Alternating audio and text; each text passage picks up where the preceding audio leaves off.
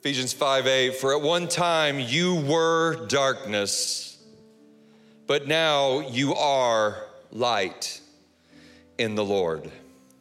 Walk as children of light. And, and I love that because before he, he goes any further, look at that. He says, You were darkness. Now you are light. And he's saying, he's speaking to identity and he's speaking to our nature. And he's saying, You were darkness. You were spiritually dead. But now you're light, not in the light. You are light. That means you've spiritually come alive.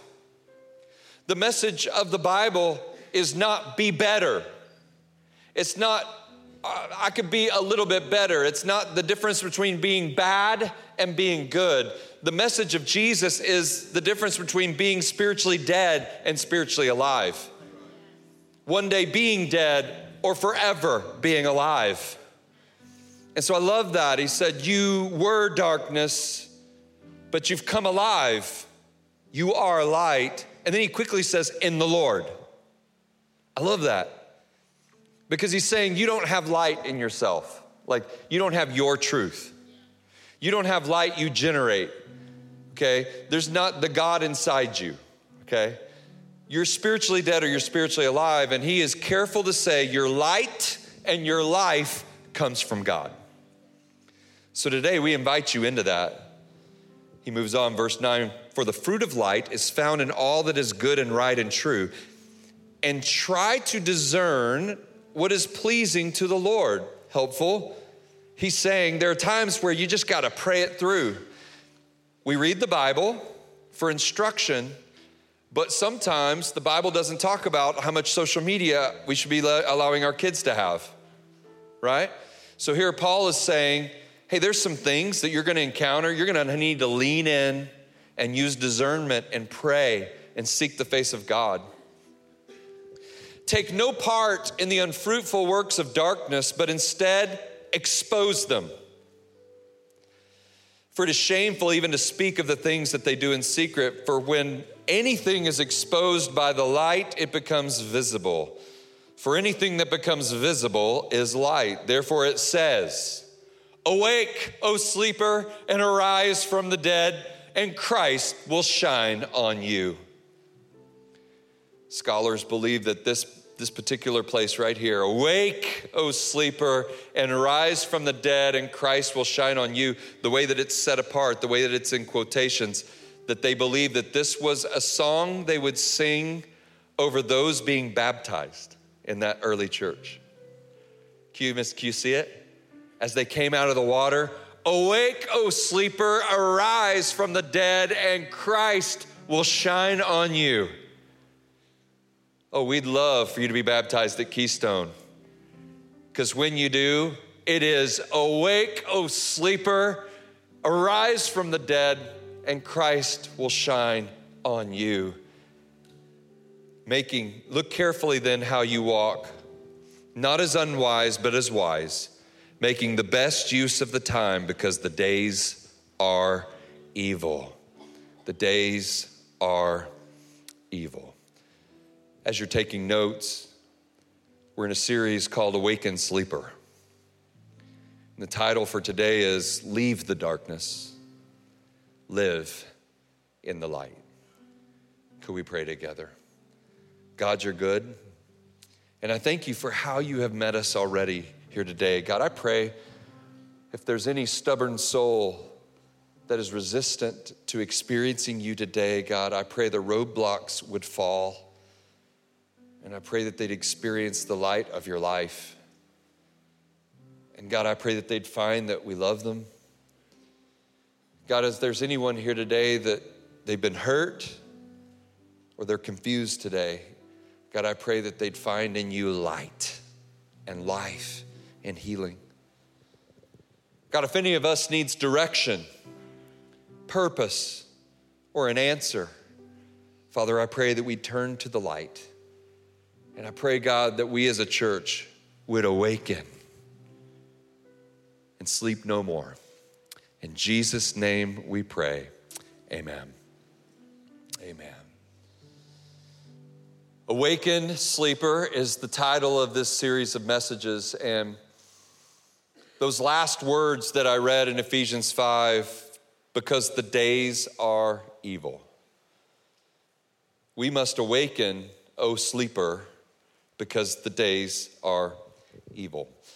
You know, it's shopping time, and some of you went out to take advantage of some of these insane sales. And it was, it was wild out there. It was crazy out there. And there's a lot of marketing going on. I mean, I'm getting twice the spam I ever get. And one particular, it sent me like four things in one day, right? They're really wanting you to get out there and start buying right now because we've turned the corner toward Christmas. Gift giving, choosing that right gift, stretching the dollar, getting the deal, finding the sale. And so companies right now are spending a ton of money trying to lure you in to buy their product. They have been planning these marketing attempts for a long, long time. This is not something they just pop and then all of a sudden you get an email in your inbox. This is a process. Often they go to great lengths, spend a ton of money to say, you have to buy this this Christmas. And so when you see an ad campaign, you need to know that there was a lot that went into that. And so it was kind of shocking this past week when Balenciaga, in the midst of the hottest market moment, a moment where everybody's shopping, a moment where you've got to cut through the buzz and buy my shoes or buy my shirt or buy my fashion. It was stunning, it was shocking, and it caused outrage when Balenciaga, this couture fashion brand, chose an ad campaign that basically had children holding teddy bears dressed in a sexual fetish. If you missed it, you must not be watching the news. You've been busy shopping. But the whole world recoiled. They were forced to give a, an apology. And Susan and I were talking about it. This is what we would call a fake apology. Y'all know what a fake apology is? Oh, I'm sorry if, it's already gone bad, if that offended you. So the burden is on you, you thin skinned person, that if that made you uncomfortable, I'm sorry for you. So, just a little relational heads up. When you say, Oh, I'm sorry if the way I spoke to you, if it made you uncomfortable, you're saying, I don't think I did anything wrong, but I'm sure you did. And so, you know what? I want to be nice. That's a fake apology. A real apology is, We were wrong, we own it. I don't know, it was a blind spot. Forgive me. That's how you, guys, I don't see any men writing this down right now, and I just helped you out. I was wrong. I don't understand why I did that. And here's the, here's the golden words forgive me. I still don't see enough men writing this down. Forgive me. There is a darkness in our culture. The days truly are evil that we would position children in a massive marketing campaign, in a sexualized state. Unbelievable. I'm shocked. You're shocked. The whole world was shocked. News media was shocked. But darkness is not limited to one bad idea of a marketing campaign. There's darkness all over the place, and we must, according to Paul here, who wrote to the church at Ephesus, we must face the reality that the days are evil and that there is a reality of darkness. There is a drug darkness in our culture. Maybe you're aware of the fentanyl crisis where this deadly drug is pouring illegally by the cartels across our southern border. It's deadly. It's 100 times more potent than morphine, it's 50 times more potent than heroin. Um, they re- recently were able to uh, capture some, they seized some fentanyl, 48 pounds of fentanyl, and they say that 48 pounds of fentanyl that was seized in October, that that's enough fentanyl to kill half of the population in Florida. That's how dangerous this drug is. And the reason it's a dark crisis is not just because of the danger of the drug. There's a lot of things that are dangerous but it's the accessibility of the drug. One sheriff in an article I was reading, he said, You could probably find a fentanyl laced pill within five minutes on social media and probably arrange a meeting within the hour with a dealer. This dangerous drug, so accessible, there is a drug crisis, a drug darkness in our world. There is a human darkness in our world on how we see people, how we treat people, how we use people. Human trafficking rises to the top of the, of the list. Did you know that globally, I was stunned when I saw this 26, 27.6 million people are trafficked globally right now.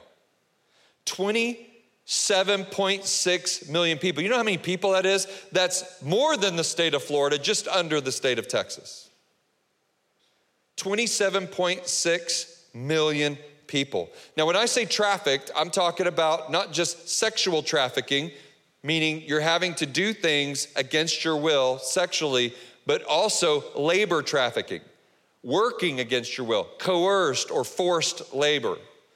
26.7. Of the 26, 27.6 million people who are trafficked, just under 5 million are for sexual trafficking right now globally, just under 5 million people. And when you dive into it and you begin to see, this is not something way over there, it's in Texas and it's in our city. It's in Texas and it's in our city. We have a human crisis in our world. There's a human darkness with how we use people and treat people. There's a darkness that's emerging with some of the most vulnerable among us, those that are confused and searching for answers about their own personal identity, people searching for answers, even confused about gender. Let me say this, just go ahead and throw this out here. For anyone that would be confused about sex, confused about gender, confused about attraction, or anything like that, I want you to know if you're confused like that, we have some answers and we love, we love you so much. We love you. We love you. But we have a culture that is coaching some of the youngest adolescents to experience puberty blockers or even surgery that you can't turn back from later. There's even, maybe you saw it in the news where, where someone later in their 20s, they came back and they said, I was coached into this puberty blocking. I was coached into surgery and I was too young. I didn't know what I was doing. I didn't really understand the pain of it later. And now they're suing the people that coached them to make those decisions. It's a mess. I'm convinced that there's coming an entire community because we've turned the volume so loud on go for it, just do what you feel, just go for it.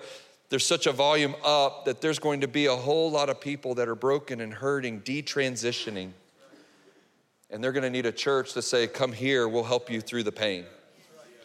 Because we have a darkness that we would coach adolescents, children, to make decisions that you just can't take it back. We have a sexual crisis, we've got a drug crisis, we have an identity crisis, we have illicit material in front of our kids crisis, we have human trafficking crisis. There is darkness everywhere. Everywhere you turn, there's darkness. Now, if I started stop the message right here, you would just feel like you're watching the news, depressed. Right? And maybe even your response is, you know, I mean, okay, there's a lot of darkness out there, but the reason I'm not moved to deal with that darkness is because I've got my own stuff that I'm dealing right here, and I'm fighting so hard to keep it together here. I don't have time to carry the burden for all that out there. You have the darkness of the depression or anxiety or unpredictable mood swings. You have the darkness of relational brokenness or the, the grip of financial pressure. And yeah, Brian, I'd love to have the luxury of thinking about all these other things, but I'm just gripped right here. I'm trying to just keep my chin above water. Darkness is darkness, my friend, whether it starts on the inside or you see it on the outside, wherever it is. What did Paul say? The days are evil. So I just want to take a second and, and just take a look and recognize yeah, yeah, the days are evil. But let's turn the corner and understand that the Bible is not silent, my friend, when it comes to darkness. The Bible is not silent when it comes to darkness. God is not shook up when it comes to darkness. God is not on his throne, putting his hands through his hair, saying, What are we gonna do? What are we gonna do when it comes to darkness? God has something to say when it comes to the darkness. And here it is Matthew 5 13. You, and I'm talking to you, Keystone Church, you are the salt of the earth. But if salt has lost its taste, how can its saltiness be restored? It's no longer good for anything except to be thrown out and trampled under people's feet. You are the light of the world. A city set on a hill cannot be hidden, nor do people light a lamp and put it under a basket, but on a stand, and it gives light to all in the house. In the same way, let your light shine before others so that they may see your good works and give glory to your Father who is in heaven. God is not silent when it comes to the darkness. John chapter 1, verse 5 the light shines in the darkness, and the darkness has not overcome it. You know what he's saying there? That light has an undefeated record against darkness. When it comes to the battle between light and darkness, light is undefeated. And all we have to do is be the light, and the darkness flees. Light is never overcome by darkness. Ephesians 5 8. For at one time you were darkness. We read this a moment ago. But now you are light. Walk as children of light. God is not silent about the darkness. God is not freaking out about the darkness. God has a plan for the darkness. God has a plan for the darkness. God has a plan for the brokenness. God has a plan for the evil in our world. And my friend, his plan is you. No one else is coming. That's right. No one else is coming. It's you. It's you. It's not the church down the street. It's not a politician in Austin. It's not a president in Washington. It's not a senator you fought to get elected. The answer is in this room. The answer between darkness and light, the answer between life and death is you in this room. And I've got to encourage you Jesus changed the world with 12 disciples. What could we do with this crowd right here in two services? No one else is coming. No one else is coming. It's just us. It's just us. How do we respond to the darkness around us? What will we do? The Apostle Paul talked to this pressure he spoke to this pressure in a lot of different ways. Some Christians have turned to 1 Thessalonians chapter 4 as an answer to the darkness. And their interpretation I want to I want to wrestle with. I want to talk with you about it. 1 Thessalonians chapter 4. The Bible says, and this is Paul, let me help you with the Bible. This is Paul talking to a church at a city called Thessalonica. And so he called them the Thessalonians because they were of the city of Thessalonica. So, and then we're reading in Ephesians today, that's him writing a letter to the church in Ephesus. So these are letters. They didn't even have, Paul didn't write them with chapters. He just wrote a, a, straight letter. Later, they put in the numbers in the chapters so we could find the verses easier, and memorize them easier. But these are letters. So it would be as if Paul wrote a letter to the church at Keystone, okay? And the letter was called Keystonians. So, First Keystonians, chapter 3, it was a real church. Or if you don't like Keystonians, some people have called us Keystoners. Turning your Bibles to Keystoner chapter 1. It's wheels off. But anyway, First Thessalonians is a different church than Ephesus. What does he say to the Thessalonian Christians? Aspire to live quietly and mind your own affairs. That means mind your own business. And to work with your hands as you as we instructed you, so that you may walk properly before outsiders and be dependent on no one. Okay, so let's wrestle with that. There's darkness all around. There's pressure. These are evil days. What do we do? Well, according to Thessalonians, some people have interpreted it, some people have interpreted it as meaning mind your own business, church. Be quiet. Settle down. Don't spike the ball and throw a party when Roe v. Wade is overturned. Be quiet. Mind your own business. Is that what this is saying?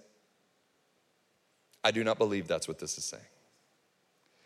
The Bible is consistent and it says the same thing everywhere.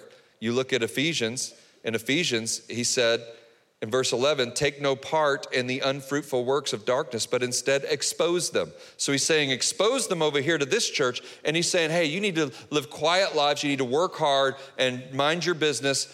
What's he saying? These sound like two different messages. They're not. They're not. They're two different churches. The church at, Thessal, the church at Thessalonica was under intense persecution. They were persecuted so intensely, so that, that they were very poor. Like it was hard to make a living if you were a Christian. Can you imagine inviting your friend to church? Hey, I'd love for you to come to church with me. Oh, really? Where do you go to church? I go to that Christian church. Uh, I don't think so. Because if you became a Christian, you were immediately persecuted. Can you imagine that? Yet the church was growing. So, Paul was speaking to a group of people that had been intensely persecuted. And so, this church had banded together in community and, and they, had, they had learned how to survive the persecution. And Paul was instructing them, and, he, and he's this is a unique group of people, and he's giving them unique instructions. And he's saying to the people that have persecuted you, some of the best thing you can do rather than get up in their face and be really loud, you need to show them first with your lifestyle because they don't want to hear your words. See, you're talking about people that if you begin speaking, it's like this is like uh, operating in a Middle Eastern country where if the first thing you do is speak, you'll immediately be shut down, abused, maybe even killed for your faith. So he's giving them specific instructions, a missiological approach that says, hey, when you show up to work, if you're a carpenter and you're Christian, be an awesome carpenter. If you're a baker and you're a believer, be an awesome baker. If you're a songwriter and you are a, a, a saint, you need to be an awesome songwriter. He's saying, do your work so well that that shows that there's something unique about you. And when you have an opportunity, speak. Don't be shy. In other words, he's giving them instructions on how to shine their light. Just as he's giving the church at Ephesus instructions on how to shine their light. And both complement one another. It's almost like Paul was talking to the church at Ephesus and the church at Thessalonica, and he was, these are both different streets in the same city. I think we have a lot more in common with Ephesus. I don't know the last time you invited somebody to church and you worried for your life or you thought maybe I'm about to get fired. I don't know that we're there yet. But I do believe this whether you're in the Middle East in, a, in an extreme environment with extreme persecution, or whether you are in America where we have religious freedom, understand this God is saying through Paul, we must shine our light. We shine our light with our excellence. We shine our light with our words. We shine our light with our friendship. We shine our light with our entire being. You see, it's as if the world is, is saying to us, hey, church, stay in your lane. Stay in your lane. I, I love to, I haven't been since the pandemic, but I, Susan and I love Boston we would go to Boston and visit her brother who was in dental school there, and we fell in love with the city. And, and we love walking up and down some of those streets in the Back Bay, and it's just really cool. We love the North End. And I love lobster rolls. I love lobster rolls, and they're just better there, right? I mean, lobster rolls are so good. I'm sorry if even mentioning lobster rolls for some of you makes you go full on hutch, you know, but but I love them. And one of the things about Boston is when you're walking down the streets, especially in that back bay area, eventually you're going to walk up and there's this beautiful, beautiful church. I mean, gorgeous architecture. I should say it's a church building because it's empty. The church left the building a long time ago because that church believed a proper interpretation of 1 Thessalonians 4 would be to retreat, to circle up, get inside the walls of the church, and mind our own business. The church lost its light, and the church left the building. Now, those churches are restaurants or facades to apartment complexes. It's sad. Or if there is any congregants in those churches, it's a huddle. It's not the masses. Certainly not what we see here today. It has nothing to do with the architecture, it has everything to do with they lost their light. They lost their light, wanting to please people, wanting to make sure I don't offend anybody, wanting to make sure I don't step on any toes. They stopped speaking and exposing darkness. Listen, we are called to be the light. And that means, as he said in verse 11, take no part in unfruitful works of darkness, but instead expose them. So, how do I do that? Number one, live in the light with our words. Live in the light with our words. Speak it, expose them. How do you expose darkness? You expose it with your words. You expose it with your words. It's that thing where you see the darkness and you look at it and you say, That's not right. Do you know what I'm saying? Where you say, That's not right. Turn to your neighbor and say, That's not right. Like, come on, play along. That's not right. That's not right. There comes a thing where you just say, Man, that's, that's, that's broken. That's jacked up. Spot the darkness and speak it. Speak it. One of the best ways you can speak light into a dark world? Simple, invite somebody to church. That is light language. Light language is I'm inviting somebody to church. That's the lowest hanging fruit, especially in this season. In this season, it's awesome. This season, we've got Christmas everywhere. We've got these five services for the thing. We've got an incredible holiday women's event. It's going to be incredible. Maybe they won't come on the weekend. Get them to the women's event. Go buy five tickets for your girlfriends and say, I bought you a ticket. We're gonna make it a girls' night out. We're gonna have a total blast. Why? Because you're trying to shine the light. Maybe you have a friend that's really in a hard place and you know they'll be encouraged here, but they don't believe you that they'll be encouraged here. You just gotta get them here. Invite somebody to church. Tell somebody about Jesus. Use your words.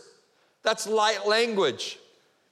You say, I don't feel equipped to, to do what you do, Brandon, and tell about the Bible and tell about Jesus and all that. I've got a word for you. If you have a story with Jesus, you're equipped to share it. If you have a story of how Jesus saved your marriage, you're equipped to share it. If you have a story about how, how Jesus changed your attitude and changed your mind and lifted lids in your life, you are equipped to share it. So say a good word for your church and say a good word to God. That's light language. How about some more light language? Y'all ready? If you're with me, say I am. How about some more light language? Talk to your kids about the darkness. Talk, talk. I don't think y'all got that. I, I would have gotten an amen. I think I got a shocked response in the, in the back there.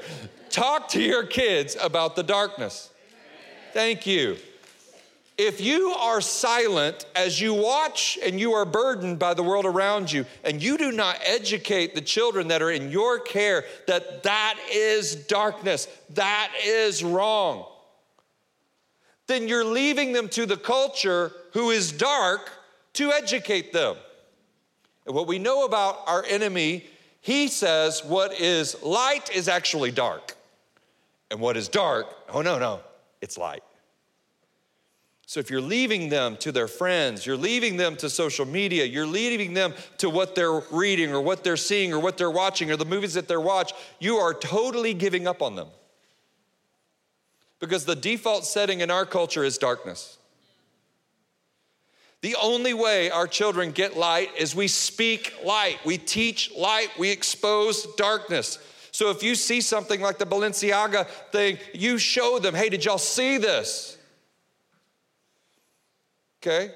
We're not going Balenciaga this Christmas. We're to go Gucci. Anyway. They're both owned by the parent company. But anyway, we'll just skip over that. Right? Teach them. I don't know how many conversations like that are happening around, but teach them the darkness. Really show them, hey, did you see this? Engage.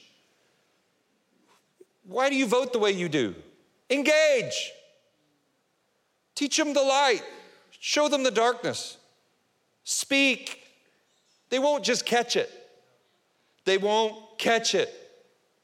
This is one of the reasons that we are fueled to be bold as we are here at Keystone. It's for the young generation. We, we feel as if no one else is coming. We feel as if no one else is coming. We love the families here at Keystone that partner together in giving truth, but there's a lot of kids that are not hearing the difference between darkness and light. We've got to be a light. Words, use your words. Number two, be different. Just be different. Some of y'all, that comes natural to you. But as a Christ follower, being in the light means you will be different. Ephesians 5:15 it says, "Look carefully then how you walk."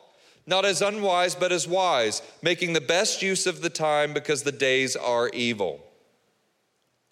So, if we could all just today make the choice, I choose light today. Like, I choose light, it's going to make you different. Okay? So, if you agree with the culture 100%, you are not choosing light.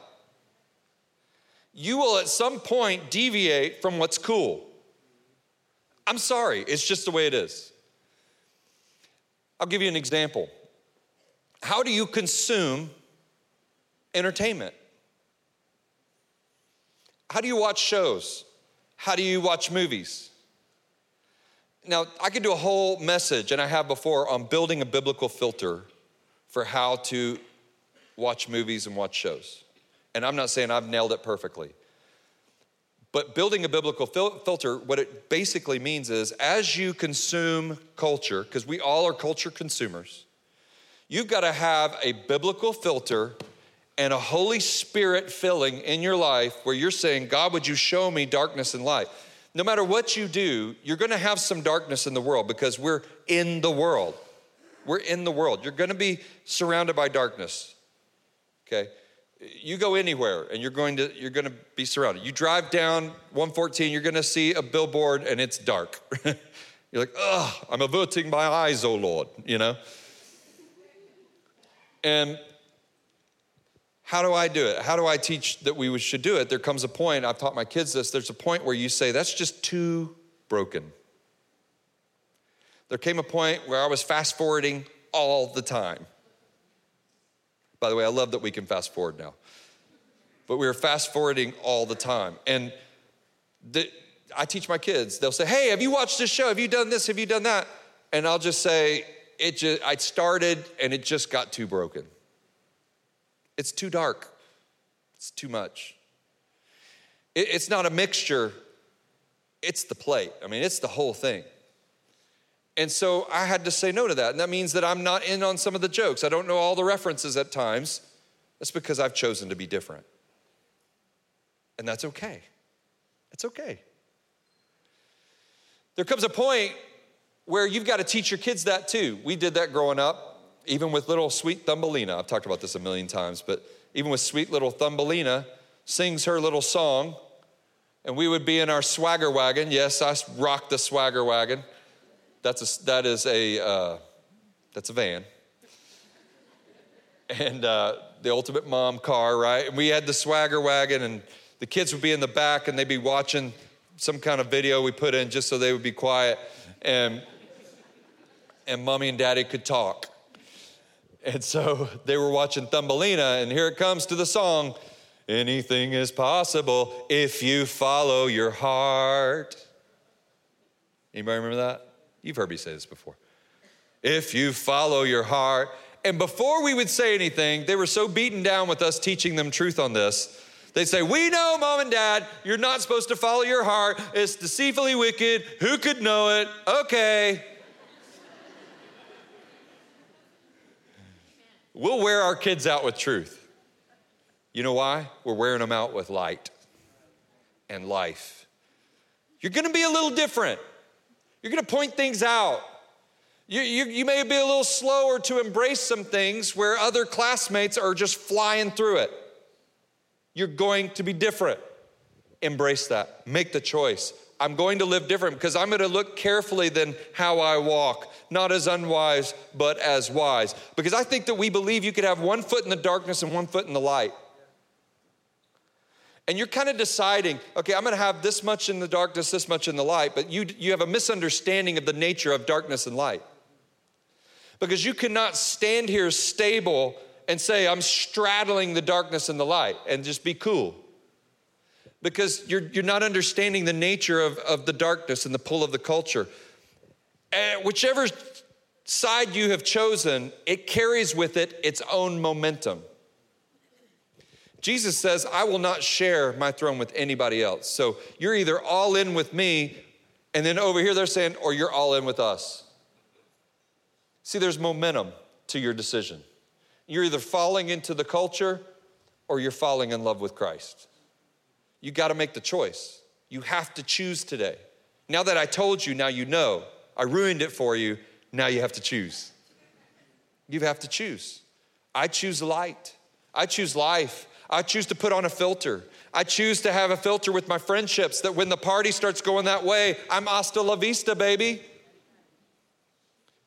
I'm choosing a filter with my with my closest friendships that if, if they're always negative and they're always talking down authority, maybe that's not my closest friendship group. I'll just love them, pray for them, and pray that God will do a work in their life. But that's not where I'm gonna receive my friendship feeding. There comes a point where you put on a, a filter and you say, you know, I, I sense that, that this is just, or, or you're at work and, and you're just not thriving because it's just total darkness. And I would say try to shine your light, but sometimes a job change is in, is in order. We're just like, I just can't thrive here. This is not for me. God's telling me to go. You see what I'm saying? Be wise. You're going to be different. You're going to make decisions different. There are some people that have said no to uh, promotions, because it required a move, and God was telling them to stay in this church. I, I didn't tell them to do that. Only God would tell somebody to do that. Why did they do that? Because they're different. Because they said, This is where my light is shining. I don't believe God has called me to another house to shine my light. We've got to decide. We've got to be different. It's so profound that in chapter 5, Paul goes on and gets even more practical. In verse 18, he says, And don't be drunk with wine, which leads to reckless living, but be filled with the Holy Spirit. So he's talking about the difference between darkness and light. The light is being filled with the Holy Spirit, the darkness is being drunk with wine. Speaking to one another in psalms and hymns and spiritual songs, singing and making music with your heart to the Lord, giving thanks always for everyone to God the Father in the name of the Lord Jesus Christ so today, I would challenge us all reject the darkness. If you're going to reject the darkness, you've got to start with your darkness. Before we see revival out there, before we see the world changing out there, there must be a revival in here. There must be a world that changes in here. There must be something that shifts on the inside so that you have something to share to the outside. So I'm calling you, awaken sleeper. Awaken sleeper. Let revival happen in your heart.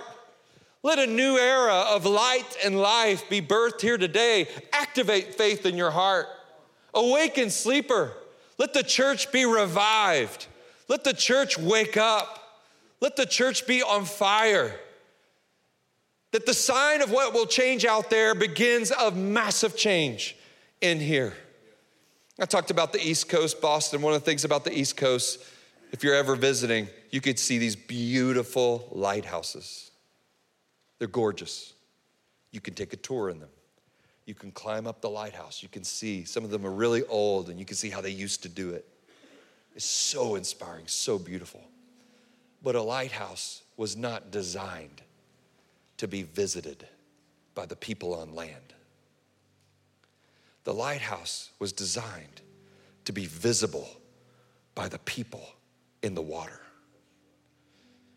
People in the water when it's dark, when the waves are so big that I can't see the shore and I've just got to get to shore and the waves are so big and the waves of insecurity are so big. I'm just constantly conquered by this fear of other people and what they think of me, and these waves are rocking me. And I just, I, I always shrink when God says, stand, because I'm just rocked by these waves of insecurity and people pleasing. Brandon, I'm, I believe my boat hit rock and I'm taking on water, and my family has darkness and I see what's see what my kids going through, and I see how my wife is over here crying, and I believe my, my boat is taking on water. And I'm in the darkness, and I don't know where to turn. Wherever you are, my friend, whatever the pressure, whatever the darkness, whatever's got you down, whatever it is, and you feel like your boat is rocking and it's taking on water and it's hitting, it's hitting rock Understand this look through the darkness and piercing in the distance, there will be a light. Ultimately, it's the light of Christ expressed through Keystone Church. And we will shine our light like there's nobody else coming. We will shine the light.